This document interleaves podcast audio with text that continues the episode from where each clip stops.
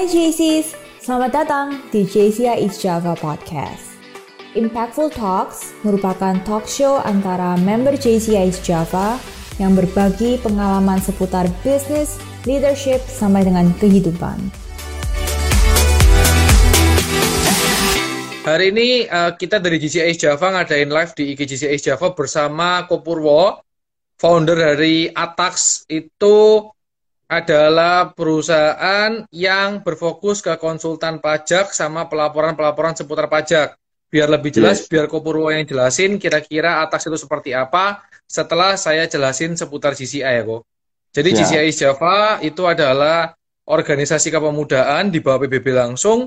Kita punya lima pilar, yaitu punya pilar sosial, individual, bisnis, sama internasional. Di mana pilar-pilar itu uh, value-value yang kita dapat selama kita join GCI. Salah satunya seperti hari ini member kita GCI Java yaitu Kopurwo adalah seorang yang expert soal pajak.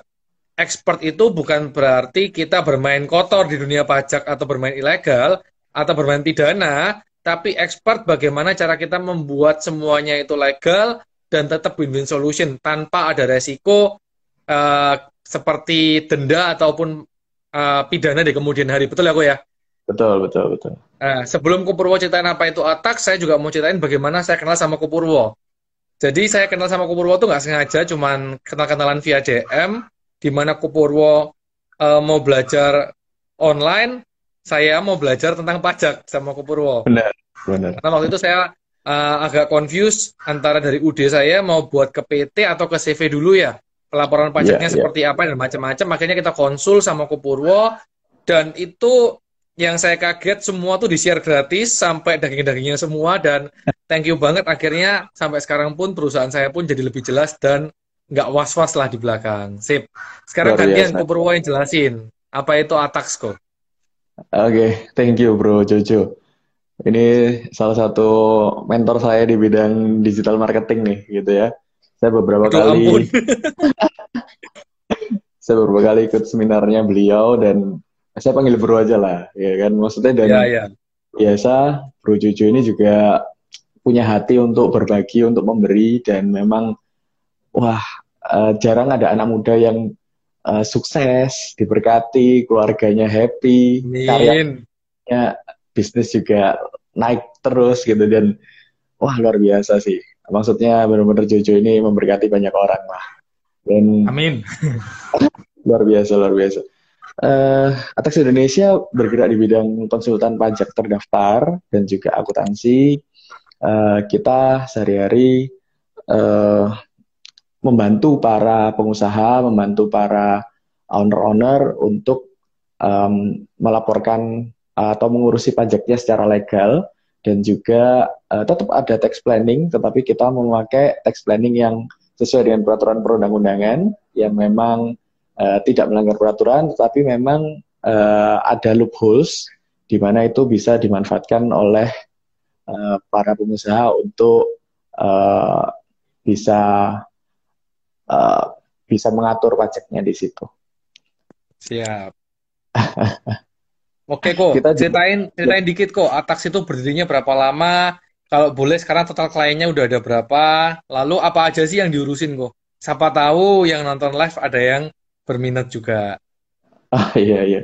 Atax berdiri uh, tahun 2011 bulan uh, Juni. Jadi sekitar sudah berapa ya 9 tahunan, sudah 9 tahun berdiri dan uh, sampai hari ini kita juga dibantu oleh beberapa uh, tim kita ada lima orang dan juga klien uh, sekitar uh, badan usaha dan PT CV sekitar uh, 40-50-an uh, untuk yang uh, pribadi sekitar uh, 100 sampai 120 kali istilahnya itu wow. dan uh, kita terus juga um, membantu para uh, pebisnis-pebisnis pengusaha-pengusaha agar mereka nggak uh, kejentok di kemudian hari kejentok itu maksudnya sering mendapatkan surat cinta, mendapatkan surat uh, teguran yang nggak perlu, ataupun juga uh, apa namanya uh, pemeriksaan dan dan denda-denda lah gitu. Jujur tau nggak bedanya surat cinta dari pajak sama uh, surat cinta beneran dari pasangan? Kalau surat cinta dari pasangan bacanya deg-degannya happy. Ya. Kalau dari pajak deg-degannya keringet dingin. Jadi sama-sama deg-degannya. Jadi dari situ saya ngerti bahwa oh surat dari kantor pajak juga uh, that's why kenapa dinamakan surat cinta gitu ya. Jadi sama-sama deg-degan ya. gitu. Saya saya pernah dapat kok tahun 2020 ini saya dapat itu oh, deg-degan iya, iya. dari kantor pajak. Saya deg-degan nih, waduh ini masalah apa lagi dan macam-macam. Ternyata saya buka cuma kurang bayar 200 ribu. tapi tapi proses bukanya deg-degannya sama kayak kurang bayar 2 m sama sama deg-degannya bener jadi itu ya kalau kayak nggak enak banget. Karyawan saya bilang kok dapat surat dari kantor pajak? Anjir apalagi ini? Itu cuma kurang bayar 200 ribu. Bener bener bener gitu. bener denda biasanya itu iya. 200 ribu oke. Okay. jadi uh, selama April sampai September tahun ini uh, pemerintah Indonesia Direktorat Jenderal Pajak itu ngadain yang namanya insentif pajak. Insentif pajak PMK 44 tahun 2020 di mana ada beberapa pajak yang bisa uh, diinsentifkan. Jadi bebas, free, PPh 21, juga PPh 25, ini yang penting. Kalau misalnya kita impor ada PPh 22 dan juga restitusi PPN dipercepat. Nah, jadi kalau misalnya sampai April sampai September ini manfaatkan kesempatan ini ya meskipun sekarang sudah di Juli sih di Juli sampai September ya lumayan lah masih ada tiga bulan lagi nah itu bisa dimanfaatkan untuk uh, bagi para perorangan badan untuk mendapatkan insentif pajak ini siap yes untuk oh. lebih jauhnya untuk detailnya nanti bisa deh DM atau apa deh Siap. Langsung follow IG-nya Kopurwo ya sama IG-nya Atax. Itu bisa share gratis. Guys. Aku juga tanya-tanya di situ guys, dijawab, dibantu, nggak perlu bayar. Thank you, Ko. Ko, sebelum mulai langsung ada pertanyaan nih, Ko. Dari Agnes. Hmm. Siap. Ko, lebih baik mana? Langsung mendirikan UD, PT, atau CV untuk pengusaha pemula? Dan untuk UD, apakah tetap melaporkan pajak padahal masih skala usaha mikro? Ah, pertanyaan bagus banget nih. Thank you, Agnes. Thank you Joe. Jadi uh, bagi para startup atau mungkin para anak-anak muda, milenial yang mau mendirikan usaha, uh, saran saya sih bisa pilih antara CV atau PT ataupun UD. UD itu gabung sama pribadi, jadi pelaporannya gabung ke pribadi, pajak-pajaknya ikut pajak-pajak pribadi. Nah kalau CV sama PT itu beda lagi. CV itu badan usaha, PT itu badan hukum.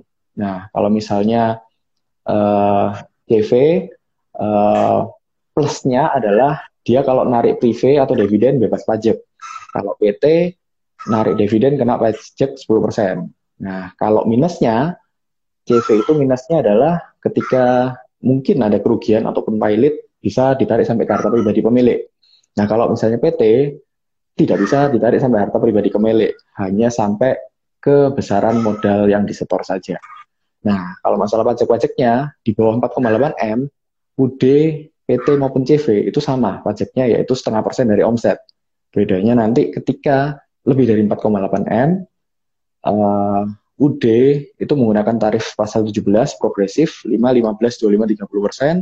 Kalau PT dan CV menggunakan tarif 31E, uh, let's say um, 11 sampai 22 persen sekarang. Karena tarif pajak tahun ini turun, Jo dari 25% persen hmm. tahun lalu, tahun ini turun jadi 22% persen untuk PT dan JV ya. Nah, jadi lumayan tuh kalau misalnya uh, kita pakai semakin besar usaha kita lebih dari 4,8 M, kita bisa alihkan ke PT atau CV. Tarifnya cuma 22% persen maksimal. Tapi kalau kita pakai yang pribadi sampai 30%. persen. Nah, jadi kan berarti kesimpulannya mending PT atau CV jika uh, sales kita udah melebihi angka 4,8 setahun. Betul. Tapi jika dibawa terserah masing-masing, tergantung konsekuensinya masing-masing tadi ya. Soal yes. prive, soal itu. Tapi kalau PT pun jika kita prive kita dikenakan PPN, penarikan dividen dikenakan PPN, berarti kan juga menambah harta kekayaan kita di negara tuh. Ya, PPH, PPH dividen namanya. PPH dividen 10%. Gitu. Nah, kalau ya, prive kita nariknya tidak kena PPH dividen 10%, malah enak, udah uh, udah clear jadi uh, apa sih namanya nanti masuknya ke 1770 kita, laporan SPT pribadi kita, masuk ke bagian 3, 1770 Romawi 3 uh, ada di situ uh, bukan objek pajak. Jadi kalau kita penarikan dividen dari CV atau prive ini bukan objek pajak. Tapi kalau dari PT kena PPh 10%. Itu aja sih. Oke, siap. Keren ya. Bahasanya berat ya. Ini kalau setengah ngantuk nggak nyam, nyambung langsung loh. Oke. Lanjut kok. Thank you Agnes dari pertanyaannya. Ini ada pertanyaan lagi nih. Pertanyaan semua hampir semua orang. Kalau omset lebih dari 4,8, uh, which is kita udah ngomong harus PKP kan? Yes. Tapi supplier kita tidak PKP, jadi PPN masukannya nggak ada. Lah, kalau pembukuannya kita tanggung 10%, kan sakit ya. Solusinya gimana? Okay. Ini pertanyaan Sakit. semua orang yang mau PKP. Sakitnya tuh di sini gitu ya. Nah, oke. Okay. Jadi gini, kita harus tahu dulu uh, apa namanya, kenapa sih uh, kita mau PKP. Jadi kalau misalnya omset kita sudah lebih 4,8 M dalam setahun, bahasanya wajib, bukan lagi uh, boleh memilih ya atau tidak. Tapi kalau di bawah 4,8 M masih boleh memilih untuk di PKP kan atau tidak. Gitu ya. Kalau misalnya sudah lebih dari 4,8 M berarti uh, wajib. Nah, apa sih plus minusnya kalau kita uh, eh, PKP atau enggak? Nah, plus minusnya ya kalau misalnya PKP uh, eh, mungkin kalau kita pengadaan barang ke pemerintah uh, ataupun ke bendaharawan uh, ataupun ke perusahaan-perusahaan biasanya kalau perusahaan-perusahaan mereka lebih prefer berkanan dengan uh, PT-PT atau CV-CV yang sudah bisa mengeluarkan faktur pajak misalnya kayak gitu yeah. atau misalnya kita mau memasuki yang namanya pengadaan barang dan jasa di pemerintah ataupun di uh, apa namanya BUMN dan uh, kota madya dan provinsi dan lain-lain, salah satu procurementnya yaitu harus PKP. Nah, jadi kalau kita mau menuju ke arah situ, berarti ya mau tidak mau, meskipun omset kita di bawah 4,8 M harus sudah PKP dahulu. Nah, tapi kalau misalnya uh, apa namanya kita sudah di atas 4,8 M dengan siapa pun kita bekerja sama, ya berarti bahasanya sudah wajib untuk uh, untuk PKP. Nah, memang gini, kalau misalnya kita pembelian tidak ada faktur pajak gitu ya, pembelian nggak ada faktur pajak, sebenarnya nggak dilarang sama pemerintah. Yang penting jualnya kita harus ada pajaknya, harus ada PPN-nya. Nah, jadi kalau misalnya kita contoh nih, misalnya saya beli dari pengrajin atau saya beli dari uh, UMKM yang which is dia nggak bisa ngasih kita yang namanya faktur pajak nih. It's okay. Jadi eh, nggak uh, masalah, tetapi ketika kita jual, kita harus ada pajaknya 10%. Karena beda Jo yang namanya PPh sama PPN. PPN itu adalah pajak yang dikenakan kepada konsumen akhir. Sedangkan hmm. PPh itu yang kita yang bayar. Namanya juga PPh, pajak penghasilan. Kita ada penghasilan, kita bayar pajak. Fair dong, gitu ya. Nah, kalau PPN namanya pajak pertama nilai. Jadi kalau misalnya kita beli di McDonald katakanlah, sorry sebut merek gitu ya. Kita beli di McDonald, burger harga 30 ribu, plus PPN harganya 33 ribu. Nah, kita bayar ke McD-nya kan 33 ribu nih. Sama si McD, 3 ribunya dari kita itu akan disetorkan kepada pemerintah. Nah, jadi bukan McDonald yang bayar tiga ribunya sebenarnya, yaitu kita sebagai konsumen akhir yang bayar ke McDonald. Sama berlaku ketika kita menjual barang tadi. Oh, kita belinya nggak ada uh, nggak ada PPN-nya nih, it's okay, nggak masalah.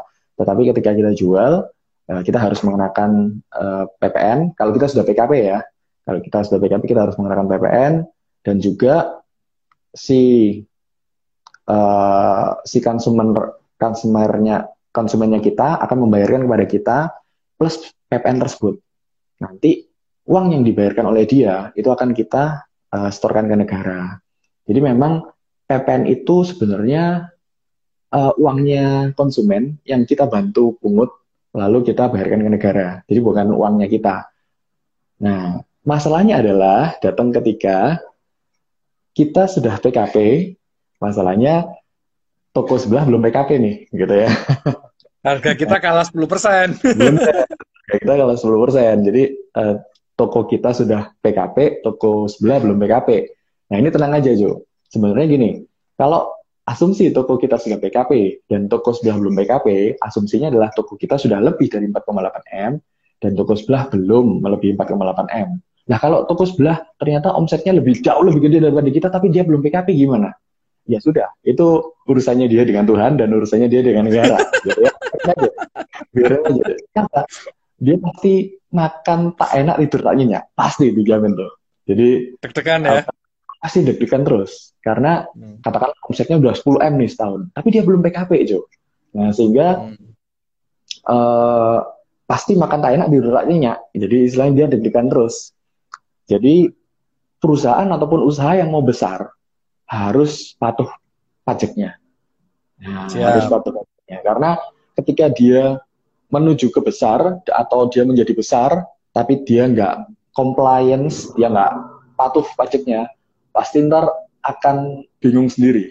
Dia takut-takut terus. Mau buka cabang takut, mau buka takut ini besar takut. lah ya. Takut besar ya, sendiri jadi takut sendiri.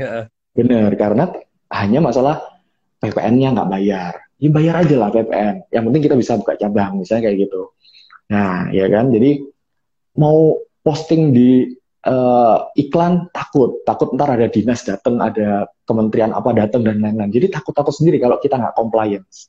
Nah, sebenarnya hmm. salah satu cara untuk kita bisa jadi gede, ya kita harus uh, mematuhi yang ada, gitu.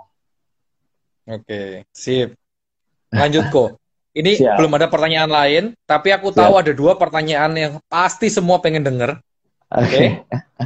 pasti ada dua. Aku udah siapin dua pertanyaan yang pasti semua pengen denger dan semua pengen tanya, cuman sungkan sama nggak enak tanyanya. Which is aku sekarang kan udah PKP. Siap. Aku udah PKP. Uh, eh, akhirnya kita pun dapat celah untuk main margin lebih tinggi. Bagaimana caranya? Yang penting bisa bayar PPN juga. Terus kita mulai mencari supplier yang bisa PKP juga, biar kita pun ketolong PPN masukan dan banyak hal akhirnya lebih mulus juga which is aku pendukung gerakan lurus nih. Bukan pendukung gerakan melenceng nih. Tapi pasti ada pertanyaan-pertanyaan seperti ini kok. Aku siapin dua pertanyaan buat Koko yang pasti semua juga pengen denger nih. Uh, jadi aku minta hari ini uh, Kopurwo nggak bawa benderanya Atax doang coba bawa bendera dari segi Kopurwo sebagai businessman biar bisa okay, bantu yang lain juga let's say seperti itu. Oke? Okay? tapi yang jadi klien jangan dilayani yang enggak enggak ya kok ya? Yang mulus lurus aja. Oke. Okay. gini kok let's say kita main B2B, kita main business to business, kita main nggak langsung ke end user. Kita main grosir, yeah. business to business. Hmm. Let's say supplier kita itu importir Jakarta maupun uh, importir mana pun lah yang non PKP. Oke. Okay? Lalu kita masih supply lagi B2B di mana kita nggak punya PPN masukan, tapi margin kita 10% atau lebih-lebih tipis bahkan di bawah 10% dan dan kita ini omsetnya udah lebih dari 4,8. Ada trik khusus nggak buat ngakalin ini biar bisnis kita bisa tetap survive? Yakin aku yang mau tanya banyak. Oke, menarik nih. Jadi gini, yang pertama biasanya importir uh, normalnya dia sudah uh, eh, PKP. Uh, eh, kenapa? Kalau dia uh, nggak PKP, uh, dia nanti nggak uh, bisa memanfaatkan pajak masukan yang sudah dia bayarkan lewat bea cukai.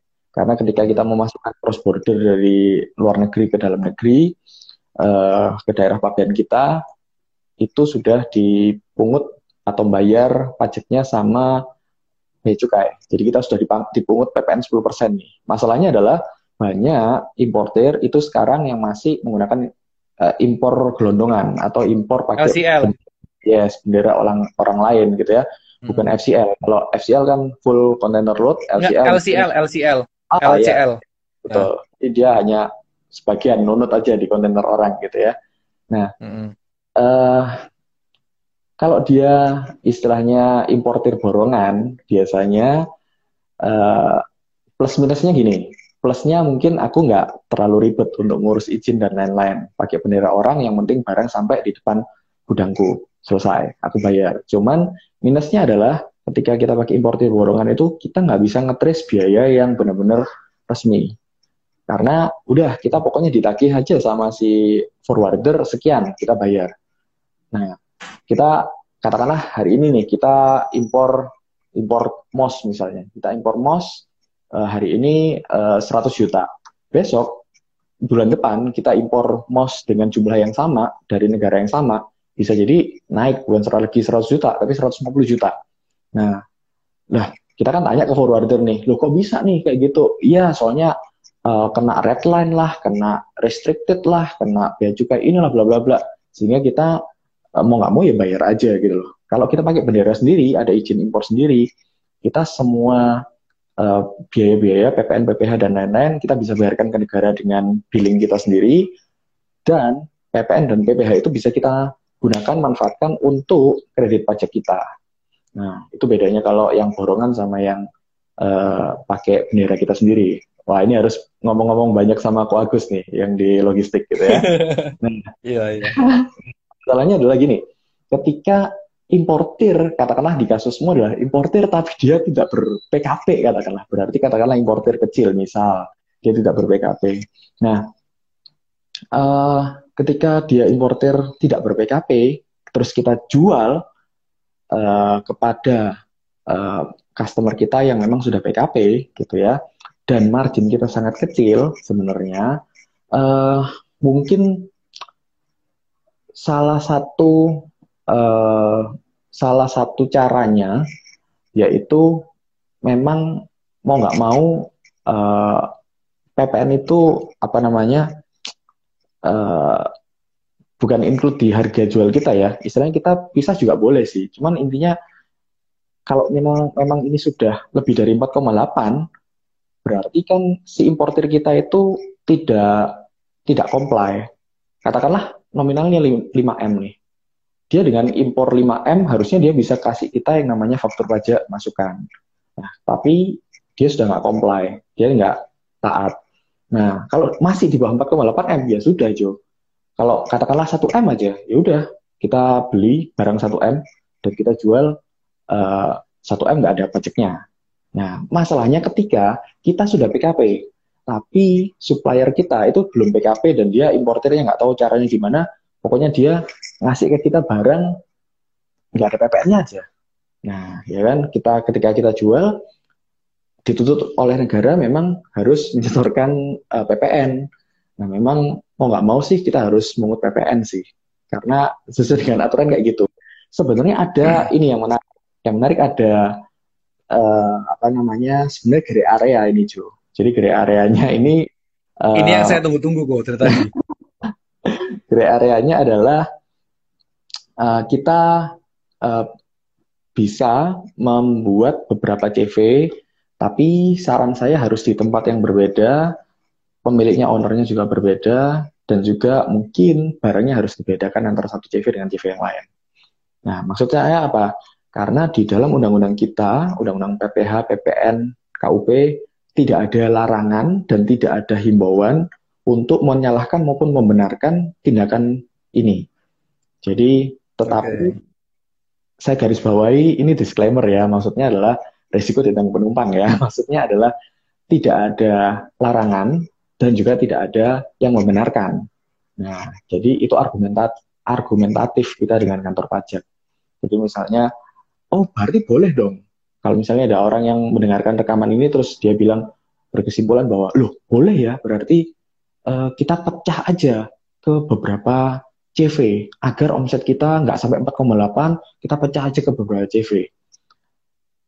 Uh, eh, saran saya kalau misal mau memecah badan usaha satu tempatnya memang harus sendiri-sendiri, jangan di satu tempat yang sama. Jadi harus sewa di tempat-tempat yang lain.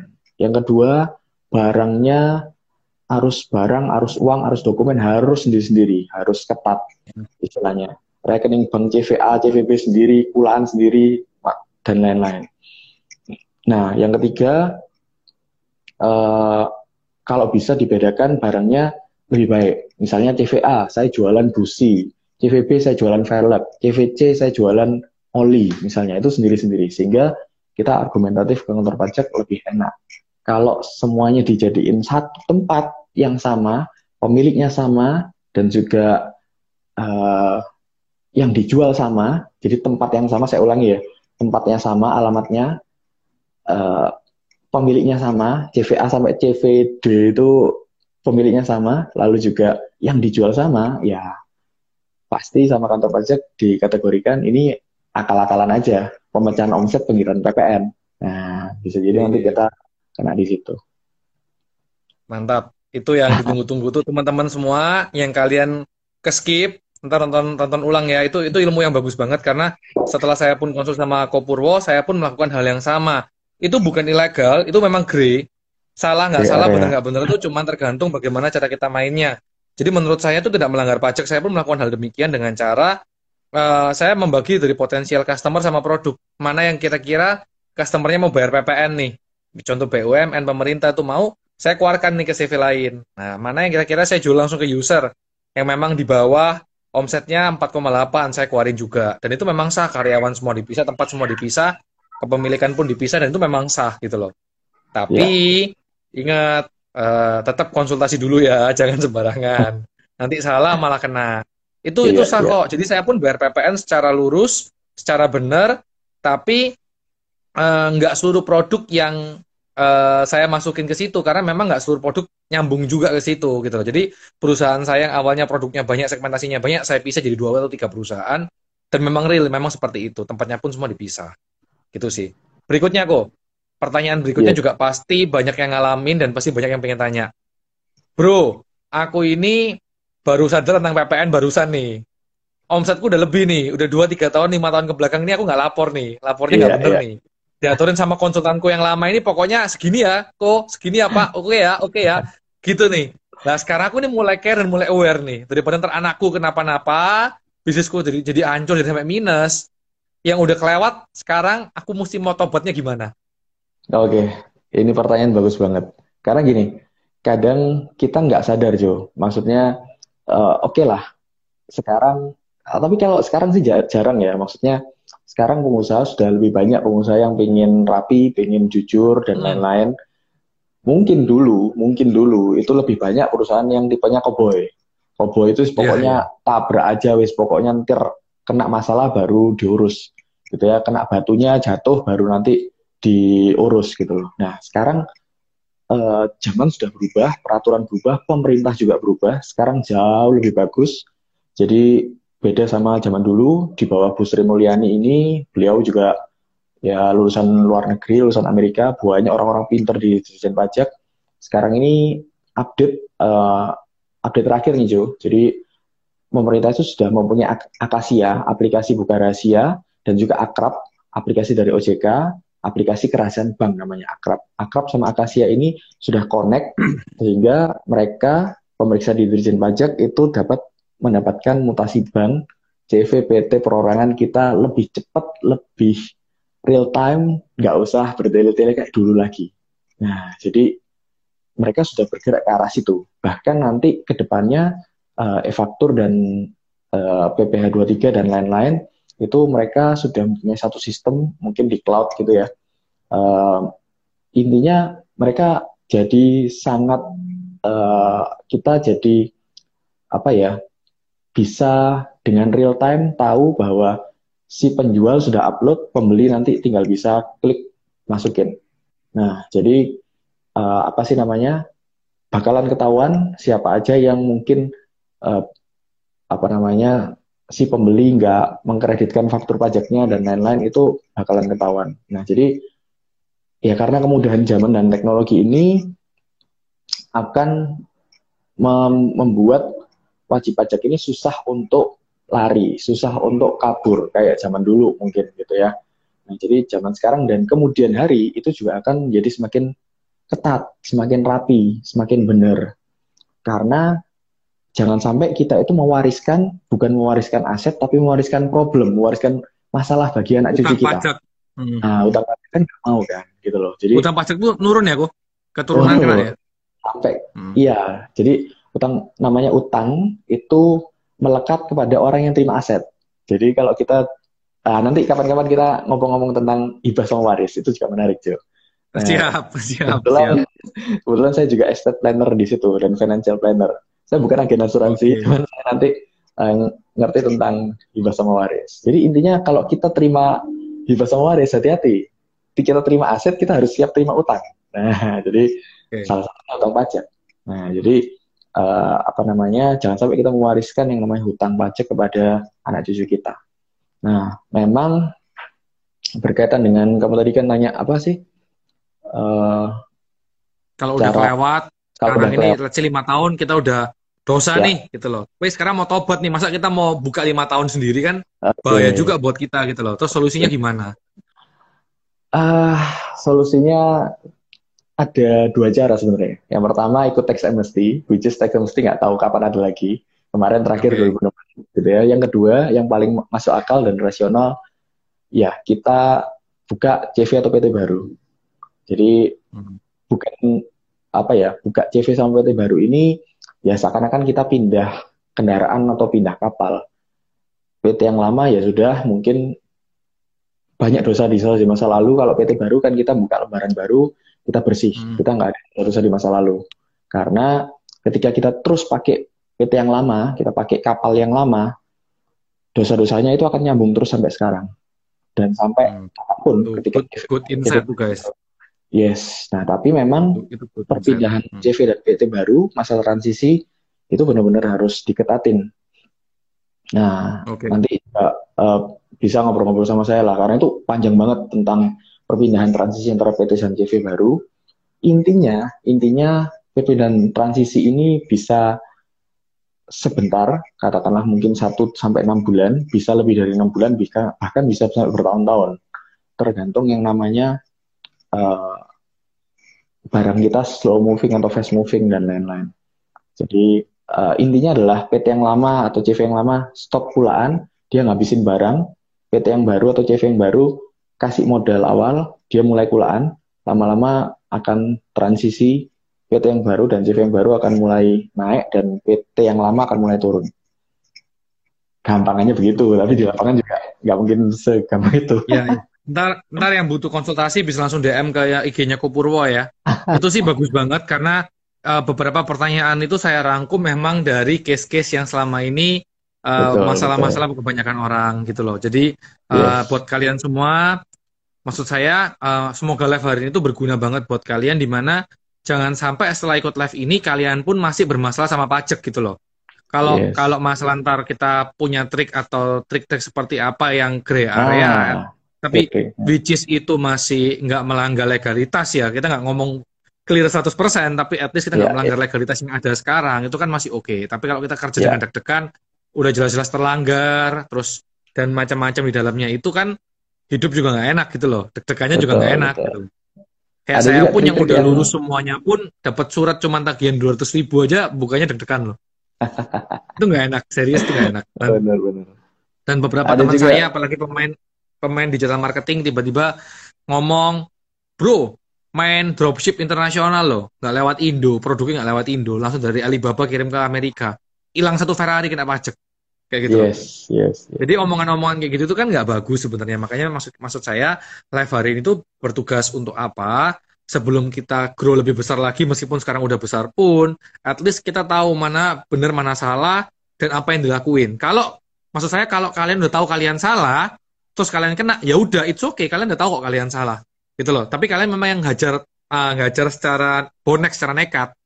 Tapi kalau yang masalah itu kalian waktu jalan nggak ngerti kalau salah, tiba-tiba ya. kena kan no excuse gitu loh. Itu kan kasihan. banget gitu loh. Kasihan banget. Kalau emang kalian Karena mainnya biarin aku mau bayar pajak kok. Aku mau cuan dari situ. Terserah kalau kena ya udah gitu loh. Kalau kalian yang maksud aku aku nggak ngerti hukum pajak itu nggak ngerti pasalnya yang bener gimana. Tiba-tiba habis kena baru ngerti uh, kantor pajak juga no excuse ya aku nggak mau iya. tahu bayar ya bayar betul, gitu loh. karena emang gini Jo uh, pajak itu menganggap bahwa seluruh seluruh pengusaha maupun juga seluruh wajib pajak yang ada di Indonesia itu dianggap ngerti, baca undang-undang KUP, PPH, PPN dan lain-lain. Which is kan nggak mungkin pengusaha untuk baca kayak gitu kan. Maksudnya yeah. kayak kita baca seluruh undang-undang yang ada di Indonesia kan nggak mungkin. Jadi pemerintah ketika undang-undang itu diketok antara pemerintah dan DPR, dianggap semua orang baca. Nah, iya betul. Adalah, itu dia. Kan nggak mungkin. Yang kedua gini, uh, ya konsultasikan kepada ahlinya, istilah kayak gitu. Nah juga yang kedua misalnya gini Jo, um, kita itu memang perusahaan harus fokus ke menyerang dan bertahan. Menyerang itu digital marketing, ilmu marketing dan ilmu sales, ilmu closing itu harus dikuasai. Oke, okay. cara untuk menyerang. Tapi masalahnya sebuah tim untuk memenangkan sebuah liga atau sebuah kejuaraan itu nggak cukup hanya menyerang saja yang bagus diperlukan ilmu bertahan yang bagus, gitu ya. Kenapa? Kalau menyerang yang bagus tapi dia kebobolan terus, oke okay, nyetak gol, kebobolan lagi, nyetak gol, kebobolan lagi, nyetak gol, kebobolan lagi. Ya, dia mungkin kalau hanya ilmu menyerangnya yang bagus, dia mungkin menang di satu atau dua pertandingan saja. Tapi dia nggak akan ke mana-mana. Dia nggak akan bisa memenangkan kejuaraan ataupun championship atau turnamen atau liga. Karena kita ketika ngomong liga, ketika ngomong turnamen, kejuaraan itu berbicara mengenai balancing antara menyerang dan bertahan. Gimana kita bisa menyerang tapi bertahannya juga bagus. Kita bisa mencetak gol tetapi juga pertahannya juga rapat.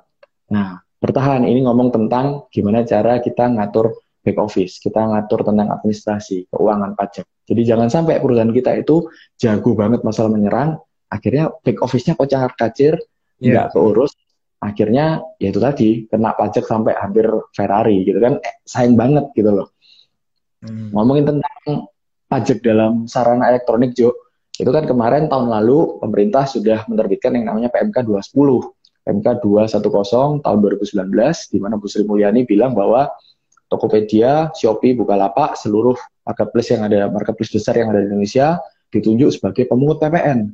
Nah, jadi Bu Sri Mulyani sudah bilang bahwa online-online ini sebenarnya bukan ada pajak baru di masalah pajak online, tidak ada. Tetapi pajaknya sama dengan yang offline, sehingga level of playing field-nya sama.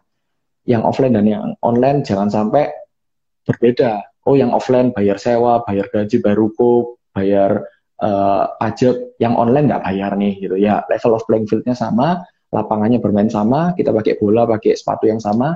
Udah, masalah skill aja. Jagoan siapa nih yang main? Nah, jadi kayak gitu.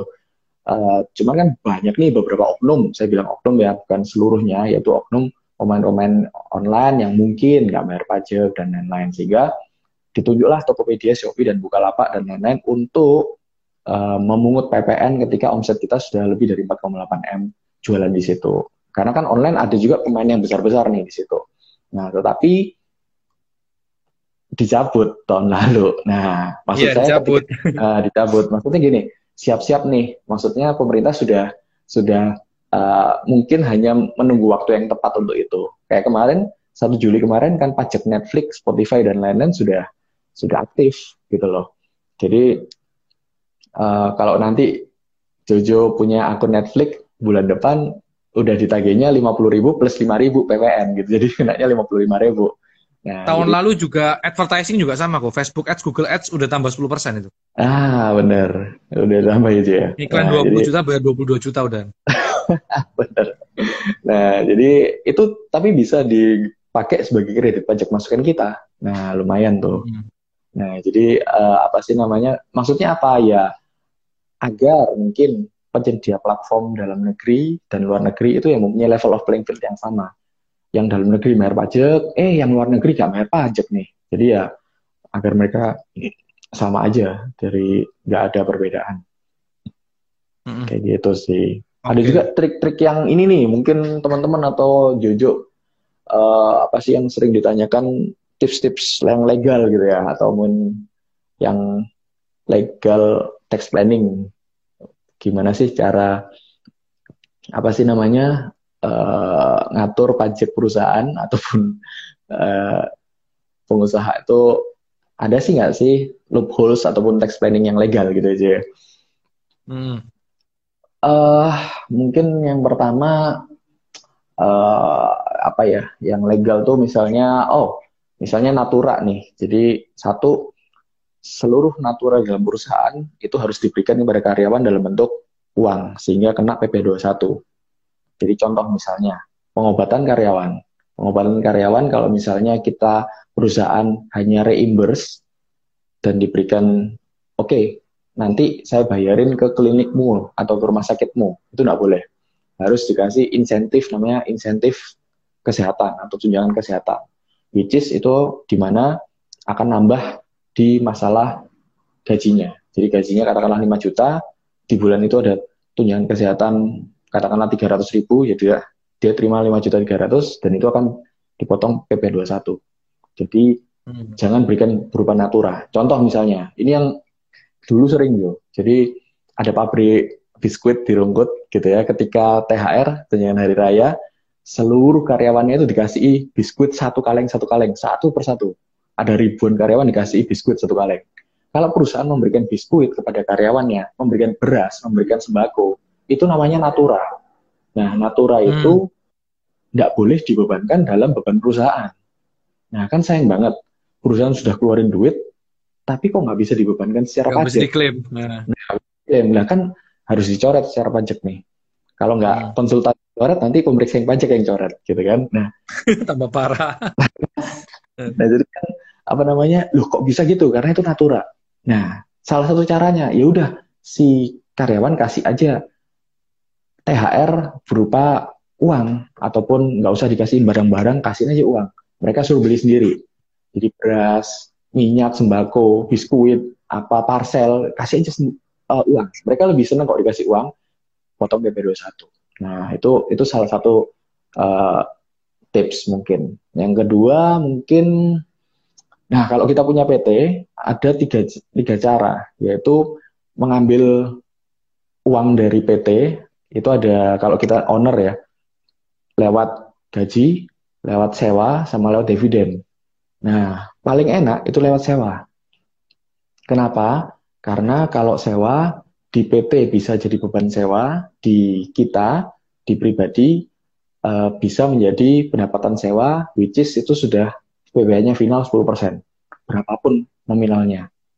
Nah, menarik. Kalau misalnya kita ambil uang dari PT berupa gaji, gaji itu kan tarifnya progresif, Jo. 5, 15, 25, 30. Kita hmm. gaji tahun setahun lah katakanlah kita ngambil gaji di di PT misalnya 500 juta. Wah, kalau Jojo nih mungkin gajinya udah miliaran gitu ya ngambil dari PT gitu ya. Enggak, enggak, enggak, enggak. Jangan menyebarkan hoax, saya dapat surat cinta kok. surat cinta. Siap, Dirjen Pajak mungkin yang menonton. Saya kerja tanpa gaji di perusahaan saya kok. I love my my company. luar biasa, owner yang luar biasa ya. ya. Jadi kalau misalnya dia 500 juta aja, dia ngambil dari PT, itu udah kenanya 30 persen, Jo. Jadi kita ngambil 500 juta, 30 persennya udah 150 juta sendiri, gitu loh. Kan gede banget kalau kita ngambil secara gaji. Kalau kita ngambil secara dividen, ya benar sih PPh-nya cuma 10 persen, tapi dividen itu susah, harus ada atau akta RUPS, tahun lalu harus laba dulu, nggak boleh rugi, dan lain-lain apalagi dividen itu tidak bisa menjadi biaya dividen bagi si PT. Jadi PT itu nggak hmm. ada namanya dividen. Karena dividen yeah, yeah. itu iya. laba pajak baru bisa diambil secara dividen. Nah, tapi kalau sewa enak. Sewa itu di PT bisa jadi biaya sewa, which is mengurangi pajaknya PT. Di kita sama-sama kena 10%, sama kayak dividen tapi enak gitu loh. Jadi mendingan sewa. Maksudnya gini, kita punya ruko. Karena kalau sewa dia bisa memotong uh, penghasilan dari PT.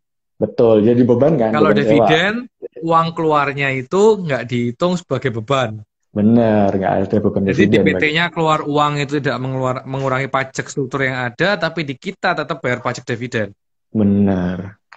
Gitu, kan lebih baik, lebih baik sewa. Dengan catatan, kita harus punya uh, aset ataupun ruko ataupun gudang ya atas nama pribadi kita uh, PT kita bertempat di situ sehingga menyewa ke kita. Gitu. Oke. Okay. Terus ya. kok selain yes. dari dividen, kalau gaji menurutku paling paling useless ya kalau kita mengambil uang lewat gaji pelaporannya karena itu ya. biayanya paling gede. Betul. Diakui secara negara sama biayanya paling gede jadi menurutku useless sih. Mending mending sewa tuh dividen. Tapi yes, sewa kan yes. syaratnya banyak tuh. Memang tempatnya harus lahan kita, kita mesti ada kontrak sewanya yang jelas dan macam-macam. Hmm. Kira-kira bisa dari angle mana lagi ya, aku selain dividen sama sewa? Contoh, ada temanku yang pernah bilang, ini bener nggak ya? Diambil hmm. dengan uang uh, entertain, lobby supplier, uh. makan-makan kayak gitu. Atau lobby okay. supplier, uh, tiket liburan atau apa pun itu. Kayak gitu-gitu. Oke, okay. kalau mau ngomongin masalah Apakah bener, itu bener apa enggak? Ya, ya, ya. Banyak orang yang berpendapat seperti itu. Tetapi kalau kita kembali lagi ke aturan ya, kalau kita kan uh, on the record ngomong aturan lah ya. hmm. Maksudnya uh, kalau kita ngomong tentang aturan ya beban yang dikeluarkan oleh dirjen pajak, uh, ber, sorry beban yang dikeluarkan oleh perusahaan itu harus sesuai dengan 3M. 3M itu apa? Bukan menutup, menguras dan membersihkan, bukan. Tetapi 3M-nya adalah siap, siap, siap. 3M-nya adalah mendapatkan, menagih dan memelihara pendapatan. Jadi biaya-biaya kita, biaya-biaya perusahaan yang boleh keluar harus dalam rangka mendapatkan, menagih dan memelihara pendapatan. Masalahnya adalah ketika gini, saya makan-makan nih dengan supplier, makan-makan dengan customer datang. Masa customer datang ke Surabaya nggak saya jamu? Kan nggak mungkin. Oke, nggak masalah. Hmm. Tapi hmm. ada dua biaya dalam struktur biaya yang wajib oleh kantor pajak itu ada namanya daftar nominatif. Daftar nominatif itu adalah daftar rincian. Maksudnya salah satunya biaya entertainment, yang kedua adalah biaya promosi. Jadi kedua biaya ini harus ada yang namanya daftar nominatifnya. Daftar nominatif itu maksudnya daftar rincian, nama, tanggal, di mana kamu sama siapa, sama siapa dan wah kepo banget tuh itu banyak. Yeah. Ada satu list yang kita harus isi dan kita harus lampirkan ketika lapor SPT tahunan badan. Ya itu tugasnya konsultan pajak sih. Ntar hmm. si uh, PT atau CV-nya nanti uh, nyiapin aja. Nah, intinya gini, kalau tidak ada daftar nominatif, uh, nggak bisa diakui sebagai beban. Yang kedua, uh, memang harus ada hubungannya uh, dalam rangka uh, menagih, memelihara, mendapatkan pendapatan. Contoh misalnya, oh ada beban entertain, golf bersama uh, customer, boleh nggak? Ya boleh aja kalau kita berpendapat bahwa dengan golf itu kita bisa mendapatkan atau memelihara atau menagih pendapatan, Pak. Nah, kita berargumen kepada orang pajak. Salah satu kita cara untuk persuade atau mengambil hati klien ya dengan golf, Pak. Karena dia suka golf, misalnya ya gitu. Nah, tetapi ya itu tadi uh, harus ada daftar nominatif, di mananya harus jelas, ada bukti-bukti dari pihak ketiga. Tidak boleh bukti-bukti itu dari nota kosongan kita oret-oret sendiri itu nggak boleh. Jadi biaya, bukti biaya yang paling valid, yang paling kuat yaitu bukti dari pihak ketiga. Ada kop surat, ada stempel, ada invoice dari pihak ketiga. Kalau kita invoice-nya cuma nota oret-oret gitu biasanya tidak kuat, tidak valid misalnya. Oke. Okay. Gitu. Terus gini kok, untuk kita cari dana, karena yang aku lakuin ya, yang aku lakuin uh, pick up tak sewain ke kantor. Yes. Terus gudang tak sewain ke kantor. Itu makanya aku udah ambil gaji. Tapi kan situ ngambilnya.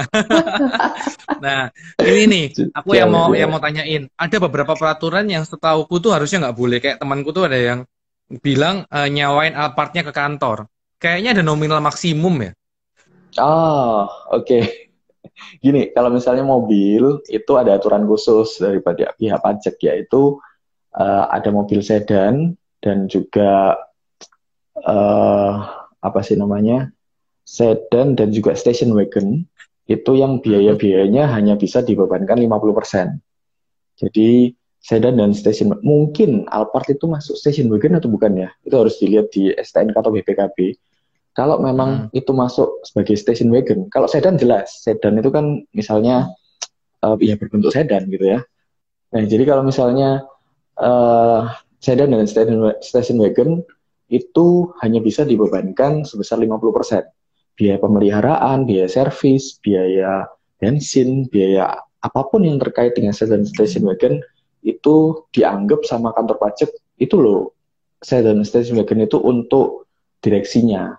Jadi ya dibebankan hanya boleh 50%. Kalau misalnya punya pickup atau mobil sarana untuk kirim dan lain-lain boleh dibebankan full. Oke. Okay. Kau lanjut kok. Waktu kita Siap. cuma sisa lima menit sebelum ini putus. Okay. Ternyata ada beberapa pertanyaan yang aku nggak bacain dari asik tanya sendiri. Oke, ada pertanyaan nih. Untuk UD, apakah bisa untuk mengadakan kegiatan ekspor langsung ke buyer yang ada di Indonesia, ekspor ke, langsung ke buyer yang ada di Indonesia? Sebab setahu saya selama ini UD jika meminjam, meminjam nama perusahaannya berbentuk PT atau under name untuk kegiatan ekspor. Ah, oke, okay. ekspor ya. Kalau memang ekspor itu ekspor pakai UD boleh nggak? Apakah harus pinjam uh, PT? bisa, harus pakai PT. Itu harus Berarti pakai harus PT. pinjam nama orang ya, nama perusahaan ya. lain. Karena gini, uh, mending kalau Bapak sudah rutin ekspor, buka aja PT. Jangan takut PT itu PT ya, harus PT harus besar gitu. sama. Karena apa? Ketika ekspor PPN kita nol, tapi kita dapat masukan terus, itu bisa direstitusi. Salah satu syarat direstitusi ketika kita diperiksa, pembukuan kita harus clear, harus benar. Restitusi jangan takut. Kemarin saya barusan bantu klien saya restitusi dua setengah m dan cair. Jadi, loh gimana caranya? Harus benar masalah pembukuan dan pencatatannya saja. Jadi kalau kita bisnisnya ekspor, go ekspor gitu ya, seperti kata Pak Jokowi, PPN-nya 0%, kita nggak kena PPN, tapi kita dapat masukan terus PPN masukan ketika kita pembelian, sehingga kita bisa restitusi PPN dari situ. Loh, berarti uh, kita beli dari supplier lokal itu dapat PPN masukan, bisa, tapi waktu kita ekspor nggak ada PPN 10%? Nggak ada, nol. Itulah Berarti PPN kita PPN kita surplus terus ya di dalam ya, di dalam perusahaan. Terus, betul. Nah, lebih banyak itu nanti kita bisa uh, akhir tahun biasanya kita restitusi namanya. Itu biasanya kalau PPN hijau. Perusahaan modal Tapi ekspor doang ya? Itu ekspor doang karena negara lagi support ekspor. Ya, ekspor terus juga uh, ketika kita berurusan dengan bendaharawan pemerintah, berurusan dengan uh, apa namanya provinsi dan lain-lain. Kalau dia pemungut BUMN juga pemungut, ketika kita berhubungan dengan mereka pengadaan barang dan jasa, biasanya PPN kita sudah dipungut sehingga PPN keluaran kita nol. Masukan kita numpuk banyak nih. Nah, ujung-ujungnya hmm. kita gimana cara narik masukan kita ya lewat restitusi itu. That's why kenapa kalau dari dua hal itu harus benar-benar clear masalah pembukaan dan pencatatannya. Yeah. Kalau itu, wah berantakan tuh pasti kalau restitusi. Takut-takut terus. Siap. Ini kok lanjut kok. Kurang dua menit belum putus nih. Ada pertanyaan dari member GCI kita kok. Nikola Sunur, bagaimana cara legal tax planning? Saranku sih harusnya pakai jasa tax consultant sih lebih enak. Biar nggak salah karena hukumnya itu kadang-kadang ada update kita pun nggak dapat langsung gitu loh kalau nggak ngecekin iya, iya. terus iya. ya kayak kayak kayak saya pun mempelajari pajak tapi kan nggak sampai expert sampai di beberapa hal yang mungkin saya belum paham medannya gitu loh jadi yang iya, saya iya. lewatin sih saya beberapa paham cuman kan saran saya yang pertama mungkin pakai tax consultant yang kedua berteman dekatlah sama Kopurwo panjang sih itu kalau dijelasin iya iya uh, Bro Nicholas Sunur mending DM Kopurwo deh biar oh, udah, apa ya tanya. uh, Oke, ini nih nih nih nih. kalau penjualannya lokal 100% bisa restitusi nggak? Kayak kalau lokal nggak bisa restitusi ya? Bisa juga, bisa juga nggak ada masalah. Jadi Tapi kalau misalnya kita, logika PPN masukan lebih besar daripada PPN keluaran itu kan cuma berarti lu jual rugi tuh. Nah, benar. Itu logikanya seperti itu. Jadi memang ada beberapa faktor, misal uh, perusahaan kita nggak jadi berproduksi. Kita udah beli aset dari luar negeri, kita udah datengin ada PPN masukan, tetapi kita nggak jadi berproduksi. Itu bisa direstitusi. Atau mungkin uh, ada beberapa faktor yang menyebabkan uh, apa namanya penjualan kita uh, lebih rendah ataupun uh, daripada pasukan kita. Sebenarnya bisa juga direstitusi, tetapi memang kebanyakan kalau lokal dia nggak restitusi tapi dia dikompensasi dari bulan ke bulan. Gitu. Hmm. soalnya PPN masukan kan masih bisa dipakai sampai tiga bulan ya bu? Benar ya? Yes bisa sampai tiga bulan ke depan. Oke terus Itu berikutnya aja. pertanyaannya. Sulit nggak prosedur restitusinya? Setahu saya sih harusnya nggak sulit cuman siap-siap di audit aja sih. Kalau restitusi. Benar. Benar Jojo. Iya benar nggak sih kok Kayaknya Dan kalau restitusi pasti diaudit ya, nggak mungkin nggak? Pasti, pasti. Satu rupiah keluar uang dari negara pasti diperiksa. Iya makanya. Jadi kalau tipis-tipis uh, udah nggak usah restitusi lah. kalau kamu belum lurus 100%. Kalau 100 ribu oh. juta udah relain deh buat negara deh. oh, terakhir nih. Kita sisa cuma yeah. satu menit sebelum kita putus. Terakhir yeah. nih. Kata-kata terakhir buat pengusaha-pengusaha muda yang di GCI kan which is usianya 20 sampai 40 tahun, 17 sampai 40 tahun lah. Berarti pengusaha-pengusaha muda yang masih hijau-hijau ini ada yang terusin usaha orang tua, yang maybe yeah, yeah. belum PKP padahal omsetnya udah 3, 4, 5 kali lipat uh, eh, 4,8. Lalu ada juga yang start bisnis yang memang mungkin belum belum jelas arahnya uh, supplier non non non non PKP nggak ada PPN masukan, margin nggak sampai 10% dan macam-macam kayak gitu. Lalu ada lagi mungkin yang kondisinya uh, udah terlanjur 3 4 5 tahun bisnis di atas 4,8 belum PKP sekarang mulai kepikiran coba aku kasih mereka wajangan terakhir 20-30 detik kasih tahu mereka apa ya yang ada di Masjid Purwo dan why? Kita harus legal mulai sekarang sampai ke belakang. Karena aku oh, adalah kubu legal karena gini ketika kita mau gede kita harus taat aturan. Kalau kita nggak taat aturan kita pas gede nanti kita baru mau taat aturan. It was too late. Itu sudah terlambat dan kita akan bingung caranya gimana kalau misalnya caranya benar. Jadi kalau mulai dari sekarang, mulai dari kecil, yuk kita tata aturan, kita uh, kita pasti semua kan ber apa ya bermimpi jadi besar. Nggak ada pengusaha yang bermimpi untuk terus kecil kan nggak mungkin. Yang kedua uh, harus konsultasi dengan konsultan pajak yang terdaftar. Ada beberapa banyak konsultan pajak yang nggak terdaftar, nggak ada izin praktek, nggak ada uh, nggak ada ujiannya. Ada beberapa juga konsultan pajak yang terdaftar di Kementerian Keuangan. Pakailah konsultan pajak yang terdaftar, gitu ya. Karena sama kayak dokter gigi sama ahli gigi. Pakailah dokter gigi, gitu loh. Kalau ahli gigi ngeri, gitu ya. Nah, meskipun harga mungkin lebih murah ahli gigi. Yang ketiga, mungkin kalau teman-teman mau makan enak tidur nyenyak, perusahaan bisa gede, bisa survive, karena kita kan ngomong long term. Kita ngomong bisnis itu maraton, kita nggak ngomong sprinter, hanya satu dua tahun. Kita harus lega. Tapi kalau nggak mungkin kita satu dua tahun hit, habis itu run, hit run, gitu kan nggak mungkin. Gitu ya. Tidak ada hmm. Perusahaan gede yang memang dia nggak taat bayar pajak, nggak ada. Semua perusahaan ya, kalau sudah gede pasti dia bayar pajak. Ya dimulai dari yang kecil. Kalau memang kita setia dalam perkara kecil pasti akan dipercaya hal-hal yang besar gitu ya. Wah gila, ini ini ini hal yang lain nih.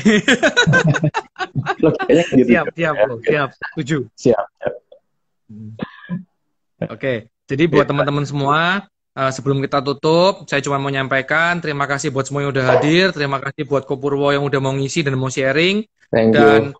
bermakna banget hari ini karena jujur aku pun ngerti pajak dan aku merasa safe banget uh, bisnisku karena Kopurwo juga, kalau nggak udah deg-degan dan karena masukan Kupurwo yang, mem, eh, yang ngasih tahu kalau tender itu nggak mungkin bisa menang kalau kamu nggak PKP karena BUMN sekarang ataupun pemerintah itu semuanya harus PPN dan akhirnya saya pun mendapatkan tender yang cukup besar banyak sampai wow, sekarang akibat saya habis PKP karena memang Biasa. kebanyakan perusahaan-perusahaan sejenis nggak PKP itu itu uh, kekuatannya sih dan yang terakhir yeah. ya kalau memang itu itu memotong kita 10% kita tidak bisa bebankan ke klien ya kita harus cari akal untuk menambah margin atau mengurangi cost yang lain di tempat-tempat yang lain biar tetap legal. Karena kalau Purwo ngomong benar, kalau sebelah kamu omset lebih besar nggak PKP, dia lebih deg-degan kok daripada kamu. Tenang aja. Pasti. Hidupnya juga nggak enak. Kurang lima detik, aku cuma mau bilang thank you Purwo. Terima kasih telah mendengarkan Impactful Talk kali ini. Ikuti Instagram dan YouTube at Java untuk konten yang inspiratif di setiap pekannya. JCI is Java, impactful for a better day.